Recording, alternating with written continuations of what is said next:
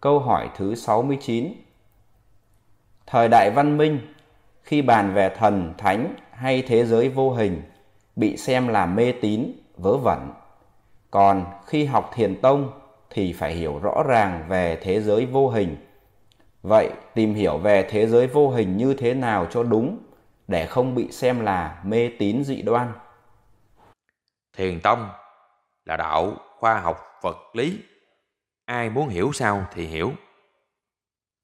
Ở trên trái đất này, không đạo nào cho hỏi tự do như đạo khoa học vật lý thiền tông Việt Nam.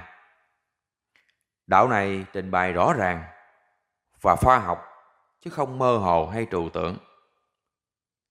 Ai tin thì hành theo, ai không tin thì thôi. Vì ai cũng mang tần số điện từ âm dương cả. Tần số dương nhiều thì tin, tần số âm nhiều thì không tin.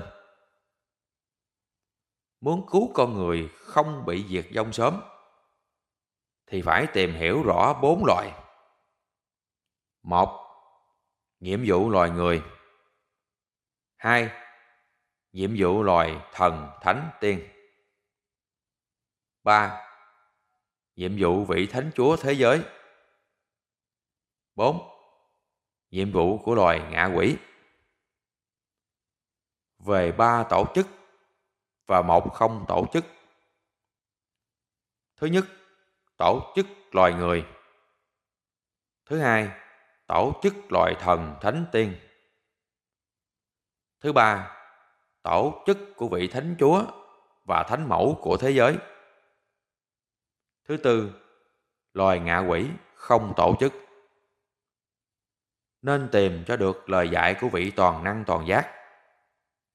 Học lời dạy của vị này thì loài người và vạn vật không bị việc dông sớm. Còn bằng không thì loài người sống vào thời kỳ văn minh cao, phút chốc biến thành thời kỳ đầu đá ngay. Là do loài ngạ quỷ giật lấy tánh âm của tánh người thực hiện đó. Còn chuyện mê tín dị đoan là chuyện nhỏ. Khi loài người sống với khoa học vật lý, thì chuyện mê tín dị đoan không ai tin nữa thì mê tín dị đoan tự biến mất